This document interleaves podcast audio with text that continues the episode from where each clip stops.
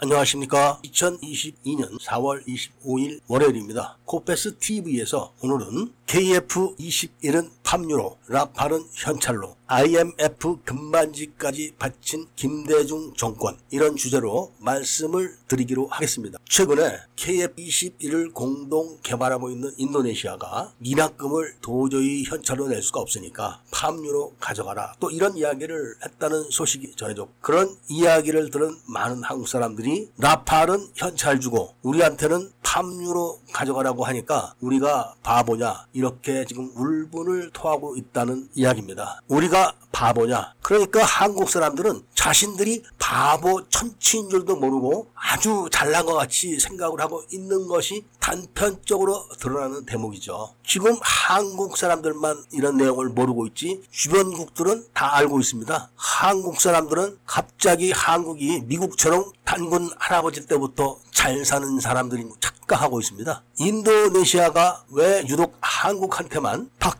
절하고 막대하는 것은 바로 김대중 정부 때 인도네시아산 CN235 수송기를 들여올 때부터였습니다. CN235 수송기 도입 문제는 김대중 정권 이전부터 진행됐던 사업인데 김대중 당선자가 당선인 신분일 때 빵부에다가 압력을 넣어가지고 신용장을 개설해라 이렇게 해가지고 돈을 먼저 건네고 비행기를 못 받아서 질질질 끌다가 간신히 수령한 그런 사건이면서 대응 구매로 한국에서 인도네시아에게 팔려고 했던 군 차량과 장갑차 이런 것들도 또 몇 배씩 비싸게 팔았다 이런 의혹인 겁니다. 핵심이 여기까지는 다 보도가 된 겁니다. 그러니까 1997년도 당시 또 1998년도 뭐 이렇게 보도가 됐었기 때문에 언론 통제를 하는 시절에 공부를 한 요즘 세대는 잘 모르는 거죠. 여기까지는 그렇다고 쳐도 그 후에 인도네시아가 우리나라의 KFX 사업에 참여를 한다고 하면서 한국에게는 보상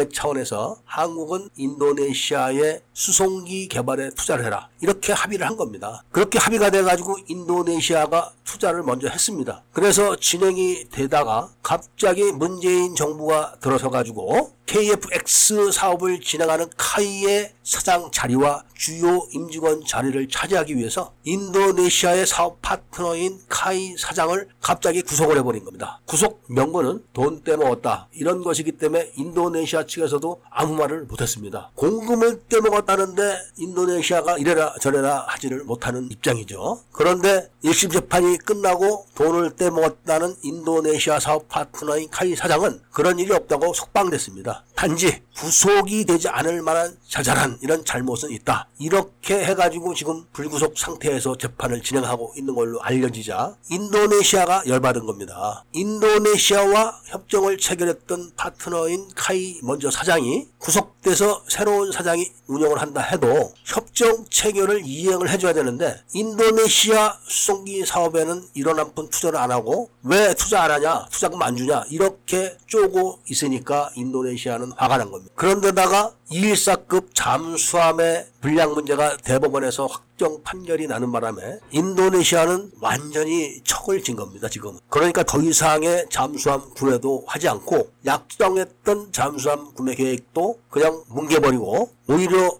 한국에다가 보상해라 이런 이야기를 하고 있는 겁니다. 이런 사례만 놓고 보면은 인도네시아가 한국에 잘못한 게 없죠. 그런데 문재인 정부는 왜 죄가 없는 사람을 죄가 있다고 잡아들여서 한국과 인도네시아 관계를 틀어지게 만들어 놓고 그런 억지를 부렸는가 여기에 대한 궁금증이 생기는 겁니다. 바로 김대중 정부가 인도네시아로부터 수송기 도입을 한다고 하면서 모두 8대를 도입을 했는데 한 대당 500만 달러의 웃돈을 줬다는 겁니다. 그러니까 그게 4천만 달러고 그 똑같은 금액의 돈은 바로 아시아 자동차에서 생산하는 차량을 수출하면서 그렇게 붙인 겁니다. 똑같이. 그런데 그게 계획대로 순조롭게 되지가 않다 보니까 그런 일을 진행하면서 김대중의 북한 경찰 납치 감금 고문 사건도 터지고 또 김대중이 북한에 불려다니고 이렇게 하면서 현대를 동원해가지고 북한에 돈을 갖다 주기 시작하면서 이런 돈들도 북한으로 넘어간 것 같습니다. 그리고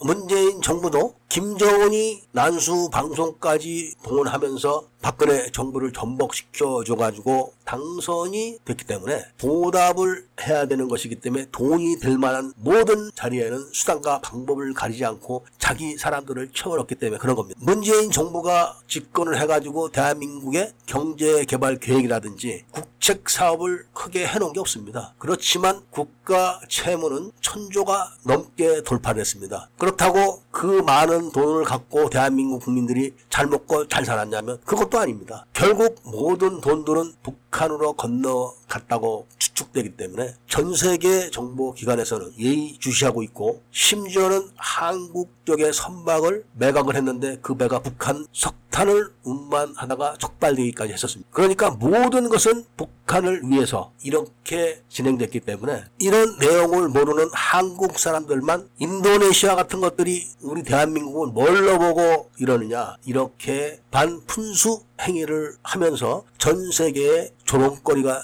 되고 있는 겁니다. 자세한 내용은 공개할 만한 수준으로 당시 언론 자료를 인용해서 청청모 홈페이지 블로그에 올려놓겠으니 많이 확인을 해 보시길 바랍니다. 제발 반푼수 같은 행위를 밀리터리 매니아들은 하지 말아야 됩니다. 지금 KF-21에 엔진이 점화되고 시동을 걸었다. 이렇게 하면서 난리를 치지만 이미 그 관련 기술들은 카이 자체가 해킹을 당했다고 사진에서 경찰에 두 번씩이나 신고를 했고 해킹을 당했다는 그 보안 장비들을 그대로 갖고 있기 때문에 이번 고성 GP 사건을 통해서 휴전선을 지키거나 주요 기지 이런 것을 감시하는 감시 카메라도 중국제라는 것이 다 밝혀진 마당에 한국이 어떻느니 저떻느니 북한이 벌벌 떠느니 중국이 까무러친다느니 이런 이야기를 하지 마시길 바랍니다. 스스로 부끄럽다는 생각을 할 만큼 자각을 하길 부탁드리면서 이렇게 나라 를 만든 청주케 장군들을 색출해서 척결하고자 하는 한